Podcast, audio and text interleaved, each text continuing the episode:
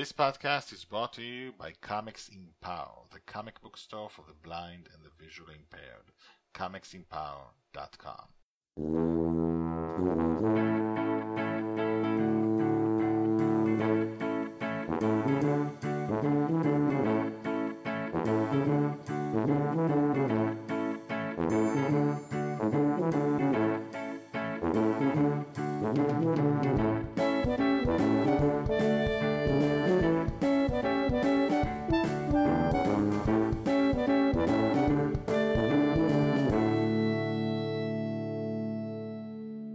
Welcome back! My name is Guy Hassan, and this is the Dreamcatcher Podcast, where every episode we try to find an answer to the question, can anything we imagine be created? I think it can. Let's try and prove me wrong. Today we're going to tackle this question. Can I have, I really want it, a flying city? Can we have flying cities? I'm talking about an entire city filled with houses, roads, stores, buses, libraries, skyscrapers, everything a city has. And I'm not talking about space. I'm talking about here, in the clouds. Can I have a city in the clouds just floating, flying in the air? I imagine a kind of an upside-down mountain or a long circular disc. And the city is on top of it, and even the upside-down mountain is floating. So in this episode, we're going to ask, can I have a flying city? Can we build, or will we ever be able to build, a flying city? Now remember, these are the rules of the game, the rules of the podcast. We're not asking if it's smart to build a flying city, not even if it's useful, not even if the solution is wasteful or awful. This is a thought exercise. Will it be possible, just possible, to create something that we thought was a fantasy for so long? So, let's test it out. I asked my 6-year-old daughter how she thinks we can create a flying city. And she immediately said, you need a lot of balloons. Now, if you've seen the movie Up, about the cantankerous old man who flies his house with helium balloons, that's not the theory I want to test out. But there is something close enough to it that it might just work. So let's check if we could create a city on a surface that could be held up in the air by an army of zeppelins, or they were originally called Zeppelins, the original German, which we'll get to. The answer, as the saying goes, might surprise you. Now, the things I'm going to say next are going to sound as if they came from a crazy sci-fi book, or that I'm just pulling your legs or something. I assure you that I'm not. And the links in the show notes at dreamcatcher.vision at the website we link to all the different sources I used for this. Ready? I'm going to read you excerpts from a New Yorker magazine article called Helium Dreams. Subtitle, A New Generation of Airships is Born. Here we go. Quote, Igor Pasternak started thinking about airships when he was 12. Back then, in the 1970s, he loved rockets. One night, he was curled up in the soft green chair that doubled as his bed in the two-room apartment where he lived with his parents, his little sister, and his grandmother, in the city of Lviv, in western Ukraine. He was reading a magazine aimed at young inventors, and he came across an article about blimps. He saw old photographs of imposing wartime zeppelins and read about another kind of airship, which had never made it off the drawing board, an airship that carried not passengers but cargo. It would be able to haul hundreds of tons. That's what we're looking for. I'm continuing to quote, of mining equipment to remote regions in Siberia in one go. The article said, no roads, runways, or infrastructure needed. Just lift, soar, and drop. Igor wondered what the holdup was. He read the article again and again. He spent the summer in the library studying the history and aerodynamic principle of blimps. One day, on the way there, he looked into the sky, and the emptiness seized him. Where are all the airships? He asked himself. The world needs airships.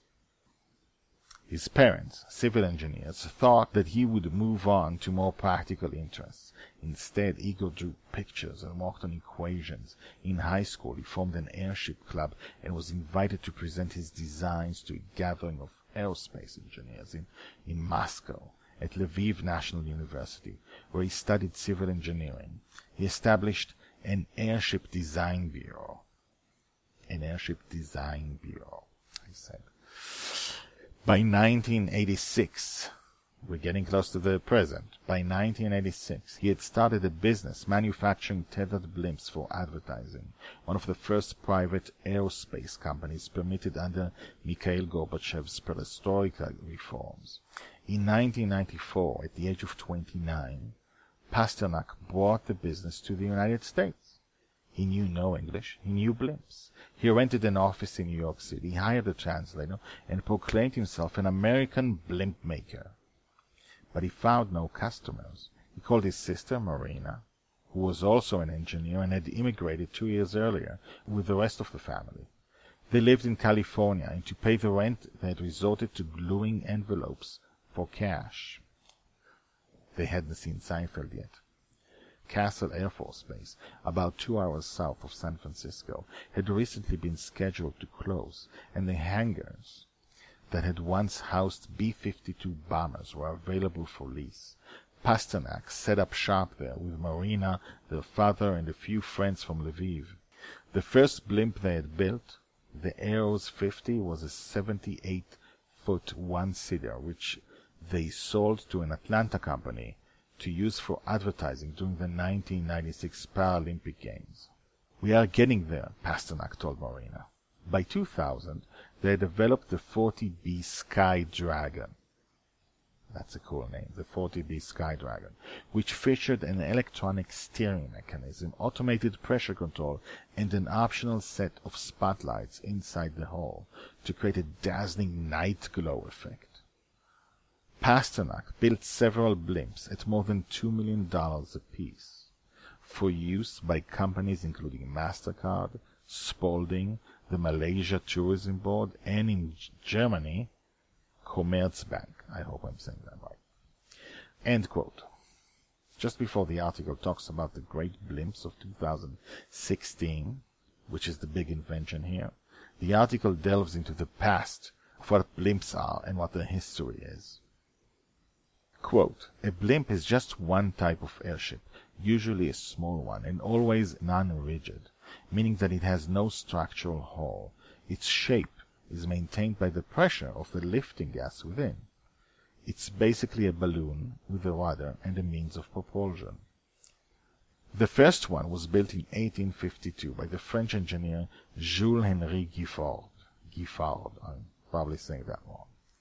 It was 144 feet long, with a propeller and a 3-horsepower steam engine. In 1900, in Germany, Count Ferdinand von Zeppelin, spelled with a Z, Zeppelin, built something much larger and stronger, adding a rigid aluminum frame, long internal girders attached to flexible rings that formed a kind of rib cage. A number of discrete cells, each filled with hydrogen, fit inside the ribcage, and the entire ship was covered with fabric. The first of these, the LZ-1, was 420 feet long, and Zeppelin kept making them bigger. He started the world's first airline company, Delag, D-L-A-G, and by 1914 the service had made more than 1,500 flights, transporting upward of 10,000 people. This is 1914. Before long, Italy, Great Britain, the United States, and other countries began building airships. Imagine a world End quote. Imagine a world filled with airships instead of airplanes. That's the world that existed when maybe your grandparents or your grand-grandparents were alive, where transportation between countries was through huge blimps, huge flying balloons. We have completely transformed that world, and it's like that world never existed. And now the past looks like a scene from a futuristic sci-fi show, or an alternative history sci-fi show. Now here's a little piece of data I found both interesting and funny. Now you have to wait for it, but I promise you, you'll spot it. Promise. Quote, the gas cells of many of the early Zeppelins were made from so-called goldbeater's skin, cow intestines, beaten to a pulp and then stretched. It took 250,000 cows to make one airship. During the First World War, Germany and its allies ceased production of sausages so that there would be enough cow guts to make Zeppelins from which to bomb England. End quote. No more sausages for Germany. Early Zeppelins were built out of that stretchy thing that surrounds hot dogs, which, by the way, yum. Anyway, the history...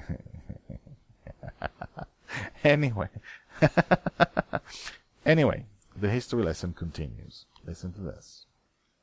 Quote, advances in fabric manufacturing technology, including the invention in 1839 of vulcanized rubber, by the American merchant Charles Goodyear, prompted a frenzy of airship innovation. In the early 1930s, my grandparents were, two of them were 20-year-olds then, the U.S. Navy built two flying aircraft carriers. The Akron and the Mason, whose bellies would open to release fleets of F9C Sparrowhawk fighter planes. The ships crashed in separate storms before proving their battleworthiness, which perhaps may prove their battleworthiness. That's my addition. The quote continues.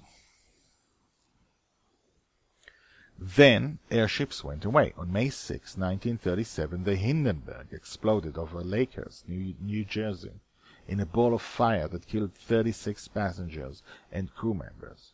The tragedy was captured on film, the idea of people floating comfortably beneath a container of explosive hydrogen became, in an instant, ridiculous.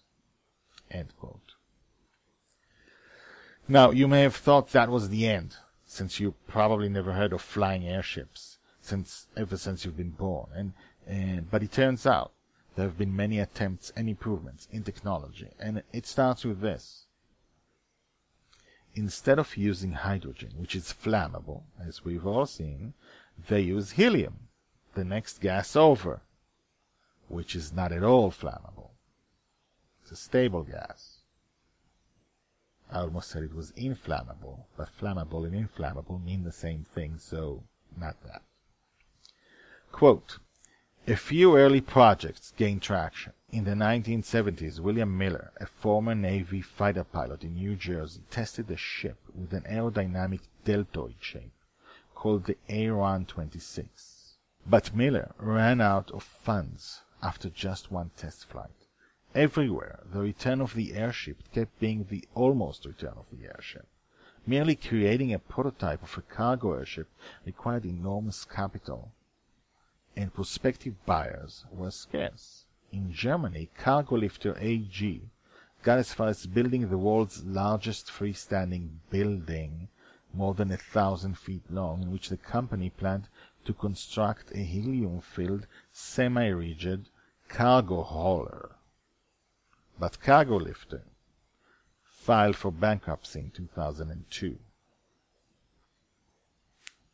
In March 2015, the U.S. House of Representatives set up the bipartisan Cargo Airship Caucus with the goal of accelerating development. In recent years, the aerospace heavyweights Boeing and Northrop Grumman have developed airships. Russia, Brazil, and China have built or conceived prototypes, and Canada has designs for a few of them, including the Solar Ship, which looks like a bloated stealth bomber, with solar panels spread across the top helium-filled wings. All are racing to be first to corner a cargo market that may be worth billions. Three projects are currently, this is we're talking 2015, currently attracting the most attention.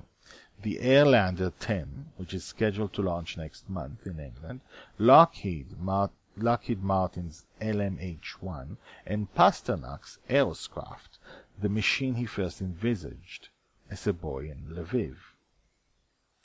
End quote. Now let's stop and go back to the year 2000 where we stopped with the Pasternak story. Here's what happened right after that. Inside Hangar 1 was a Sky Dragon. Cloud white, 152 feet long, with a pointy nose, four stabilization fins jutting from the rear, and a royal blue gondola with a two-wheeled landing gear underneath. "This one is already finished," Pasternak said.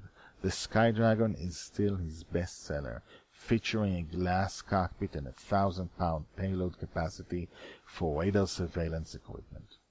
On a single day, listen to this, September 11, 2001, the market for Pasternak's advertising blimps collapsed and the market for surveillance blimps was born.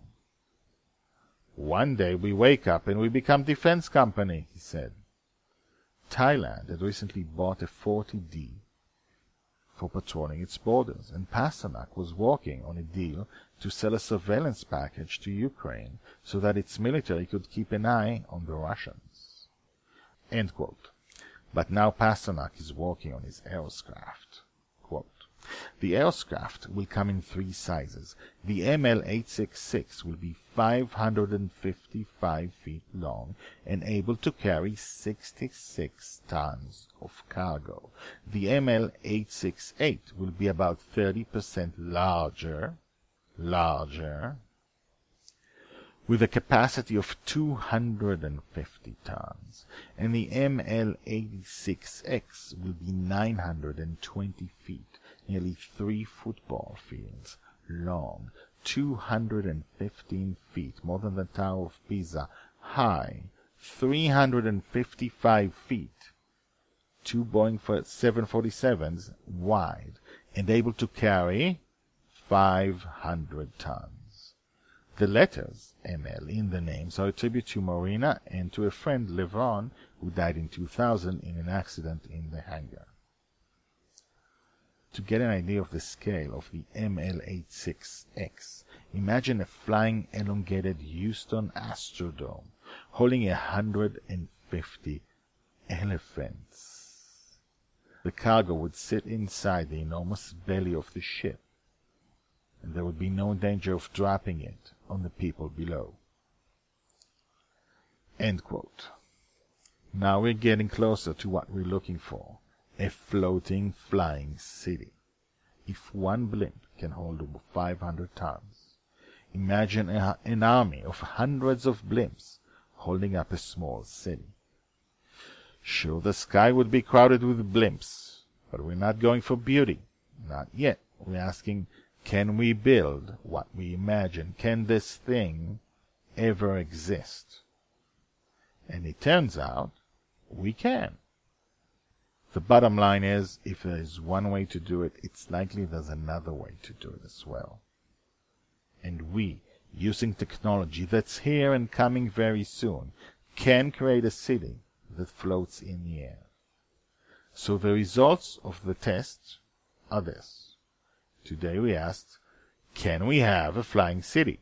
And the answer is, yes, we can have a flying city. So far, we're 4 for 4. Tune in next time where we're going to ask another crazy question and see if it is possible to make. And we want to know, can any fantasy become reality? I'm Guy Hassan. The website is dreamcatcher.vision, where we have videos and pictures of the Sky Dragon, as well as a link to the original article, which has a lot more than I read to you. On Twitter, I'm at DreamcatcherPod, and if you want to email me with comments, with questions about stuff that can be done, suggestions, or with solutions to things that can be done, send them to hello@dreamcatcher.vision. Dreamcatcher is written without spaces or anything in between. So if you have something for me, I want to hear it. Be with us next time on the Dreamcatcher Podcast.